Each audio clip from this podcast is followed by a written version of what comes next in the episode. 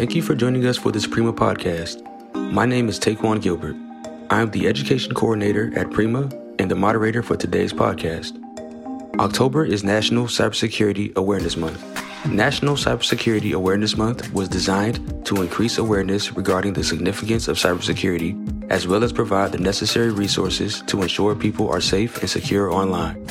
To commemorate the 18th anniversary of National Cybersecurity Awareness Month, Prima created a National Cybersecurity Awareness Month podcast series. Each week during the month of October, Prima will feature podcasts that share important information about cybersecurity. On this podcast, Sarah Creighton, Enterprise Risk Program Manager for Eugene Water and Electric Board, will share her expertise and personal experiences to promote cybersecurity best practices. Thank you for joining us today, Sarah. Thanks for having me, Taquan. No problem. So, to start off, would you like to tell us a little bit about what you do at EWEB? Sure. So, I am the Enterprise Risk Program Manager at Eugene Water and Electric Board, and we usually pronounce our initials. We would call it EWEB. We're a public water and power utility. We serve the Eugene, Oregon area and some parts of the McKenzie River Valley.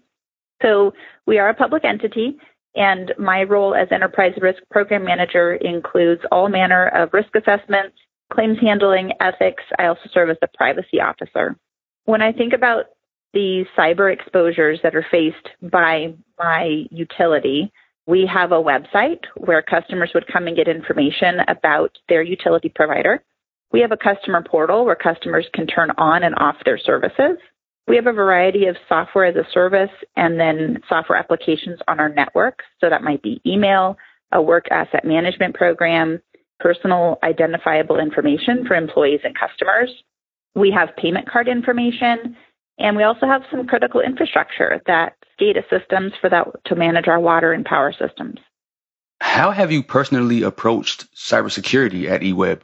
So there are a lot of highly technical solutions to cybersecurity problems. I am not a technical person, and I don't have the authority to implement a lot of these technical solutions, such as multi factor authentication or MFA. So I'm going to imagine that plenty of you listening to the podcast today are in my same shoes. How can we as risk managers approach cybersecurity from a non technical perspective? I'll start by telling you a story because I love stories. So when everybody in my utility who could work from home was working from home in February 2021, we heard about a cyber attack on a water treatment plant in a little town called Oldsmar, Florida. And when I say little, their population is around 14,000 people. In this cyber attack, an attacker successfully infiltrated the computer system that controlled the water treatment facility. They used the utility's remote access software in order to remotely manipulate the computer to change the chemical balance. Now, we're a water utility and we know how important it is to maintain the health and safety of a community by having good quality drinking water available to our community. So this is a big deal. According to one report I read, an employee noticed the hacker's mouse move across the screen, making changes to the setting, and they were able to immediately revert the changes before any harm could be done. In another report I read about the event, it took five and a half hours for an employee to notice the change. When they looked into how this cyber event happened, they noticed that the computer system they were using was using an unsupported version of Windows and they did not have a firewall. Also, the facility was using a shared password among their employees. What I took away from that is that the attack was not all that sophisticated, and the information that the utility and the FBI chose to share publicly paints the avoidance of harm as being lucky that somebody saw the change happen. And that makes me think what if that employee had been out doing their rounds around the building? What if it was a newer employee and didn't recognize that what they saw was indeed a cyber breach? We like to talk about trust is not a control. Well, luck is not a control either. One of my favorite risk management quotes is to never let a good crisis go to waste. I didn't know this was a Winston Churchill quote from World War II, but that makes a lot of sense. When I think about not letting a good crisis go to waste, I want to take every opportunity as a risk manager to think about the lessons learned. This was a good catch event. We can talk about it, we can dissect it, and we can learn from it so that we can be proactive rather than reactive. What have you recently done to enhance cybersecurity? One thing we've done at EWEB is we started a security risk council. This is not an officially sanctioned group of individuals. How it started was uh, staff from enterprise risk management, cybersecurity, and physical security happened to be in the same meeting together. And as we were commiserating on our common concerns and the, the shared way that we were doing our work, it dawned on us that we could do things better together than alone. So we started meeting together monthly as a way to share our best practices and uh, talk about issues that we were facing and come up with shared ways to address these issues, to have a, a common vocabulary and a consistent approach across the organization. We meet monthly still, even now that most of us are at home, we meet virtually. And because we've established those relationships of trust, staff in these departments have become my phone of friends for problem solving when it comes to cyber issues. One of the things that came out of our analysis of the Oldsmar event was we created an incident reporting page on our intranet site for employees. And when we were talking among the Security Risk Council and thinking about what would happen if an event similar to the Oldsmar breach happened at our utility, were we confident that staff would know who to report an event to and what events should be reported? So we created a website that has a menu of reporting options. It might be, I saw a crime. There was a safety event. There was a hazardous waste spill. There was a cyber event. There's even an I don't know option because sometimes you're not really sure if somebody needs to know about this event, but you think somebody might want to know. And so we even have a reporting option for that.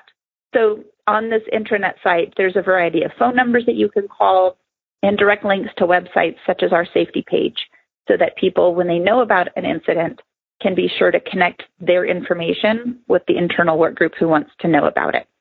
One of the things we had talked about with our cybersecurity staff was the importance of testing our employees on phishing email.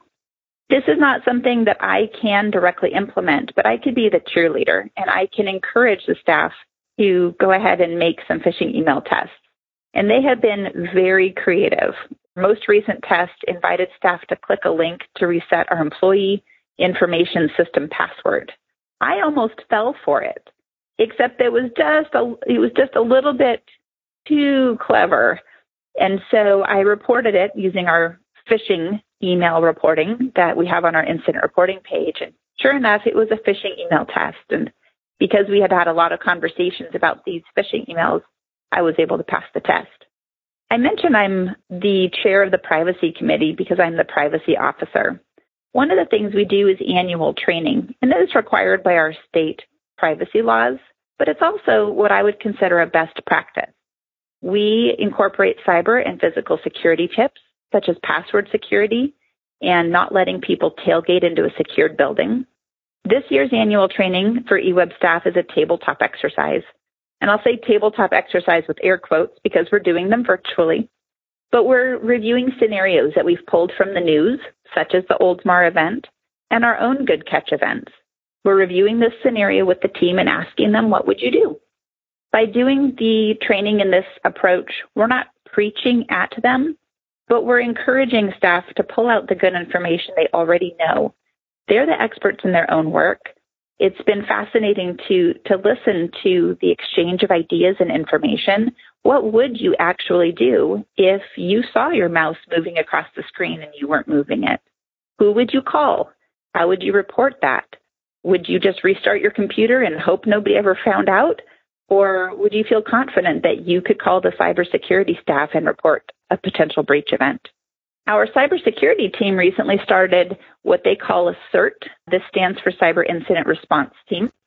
What they have done is identify people from across the organization to participate in a response team if there were to be a cyber breach event.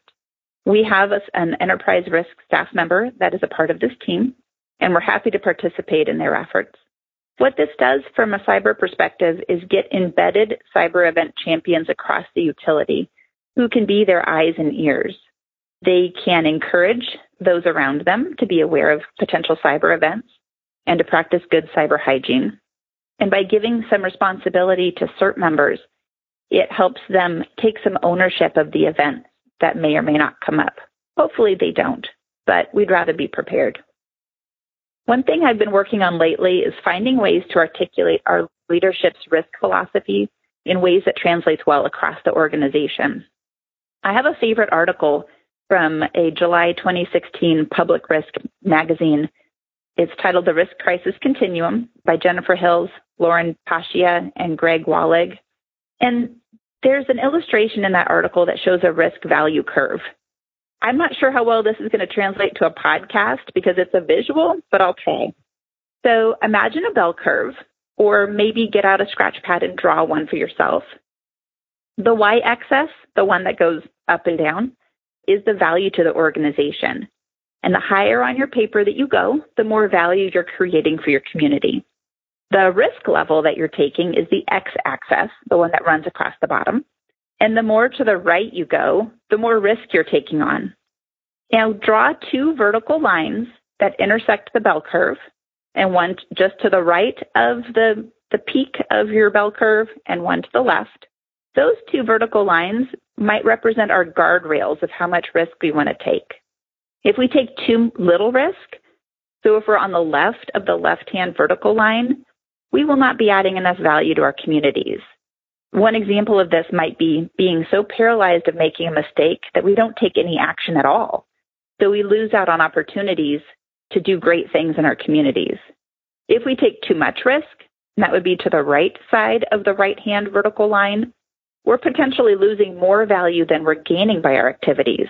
Maybe our insurance premiums shoot up, we lose our community trust, or we have to pay a huge ransom. So this risk value curve is great in theory, and the illustration has helped me explain these risk guardrails to people across the utility. But one thing that, that we continue to work on is how do we translate the theory of these guardrails into how we talk about taking risks in terms of cybersecurity. I'm pretty certain that my cybersecurity staff and my executive leadership staff don't always use the same language. So leadership might be thinking in terms of time and money and, and efficiency, and cybersecurity is thinking in terms of highly technical solutions to solve problems. If, and if they're not able to share a vocabulary and a philosophy on risk taking, leadership might be agreeing to accept a risk that they're not really understanding what that risk value trade off really is. And a lot of the things I've described, including our cyber incident response team, are ways to get everybody on the same sheet of music, so to speak. So, what advice do you have for other risk managers who are working on enhancing cybersecurity in their organizations? My first piece of advice would be to ask a lot of questions. Try using a story like the Oldsmar event to start a conversation. Maybe there's something similar that has happened in your community, or there's a different event that happened at an organization that's more similar to yours. By asking a lot of questions, we demonstrate that we're talking to people who are the experts in their field, and we're here to help. Previously, when our cybersecurity staff had tried to bring in our SCADA system people, the people who do use the OT systems into the cybersecurity conversations, there was a little bit of a disconnect there where they didn't want our cybersecurity staff in those conversations. And using an example such as the Oldsmar event was an opportunity for us to reopen that conversation and help establish a more productive partnership. We don't want, and cyber risk and cyber do not want to exit our own swim lane. What we're trying to do is help. We have shared goals for shared success of our organization. One of the things we've talked about is our staffing levels and how long people have been in the job. And there might be an opportunity there to open conversations that you haven't been able to have before. Maybe people who've been doing the same work for 20 years may not be up on current risks. And maybe people who are new in the job may be ripe for trying new things. So even if there hasn't been a productive relationship before, there might be an opening now. When I talked about asking a lot of questions, one of the questions I would ask would be if we have any shared passwords among technical staff. How would I know? I wouldn't know from my perspective. I would have to find a friend and establish a open, productive conversation and then ask if they're doing these types of things that I read about in the news. If that password is leaked, if there was a shared password, everything is great. It's very efficient as long as everybody gets along. But if somebody leaves the organization, on a bad note, they could easily exploit that shared password. One of the other questions I would ask in your organization is what cyber exposures do you have and what are the potential consequences? When I think about our cyber exposures, I think about loss of productivity, loss of historic information, the cost that it would take to reconstruct that data, the cost to implement some corrective measures, maybe the expense of ransomware, the cost to respond to a breach of personal information, and the loss of community trust. Some of those cyber exposures or consequences could be disruption. Maybe there's a terrorist, or domestic or international, who is intentionally trying to infiltrate our organization. Maybe there's a community activist who doesn't like what our entity is doing and they want to distract us. There might be someone who's trying to extract personal information to sell on the dark web, or perhaps putting ransomware on our systems to extort money. And if I can understand the cyber exposures that I have, then I'm more prepared to make sure we have the right mitigation measures in place. One of those mitigation measures might be cyber insurance. There's been a lot of recent chatter on the Prima Talk boards about cyber renewals, and it's becoming more and more difficult for public entities to obtain cyber insurance. If we look at the application as a checklist of best practices that cyber insurance companies are expecting from public entities, I'm going to go out on a limb and assume that not all of us have the time and funds to implement all these things. So we may be facing some difficult choices in the future. If we're able to obtain cyber insurance, it's important to know what that policy covers. Does it cover a forensics expert? Does it cover data breach call center? Does it cover breach attorneys? One of the issues we've come across in asking these types of questions in our organization is making sure that we have looped in our purchasing department. We don't want there to be any contracting hiccups that could slow down an immediate response to a critical situation. So even though a forensics expert might be on the pre-approved list for our cyber insurance company, there may be public entity implications that we need to think through separately. The last question that I would ask in our organization is Do we have the technical know how to detect and respond to a potential breach event?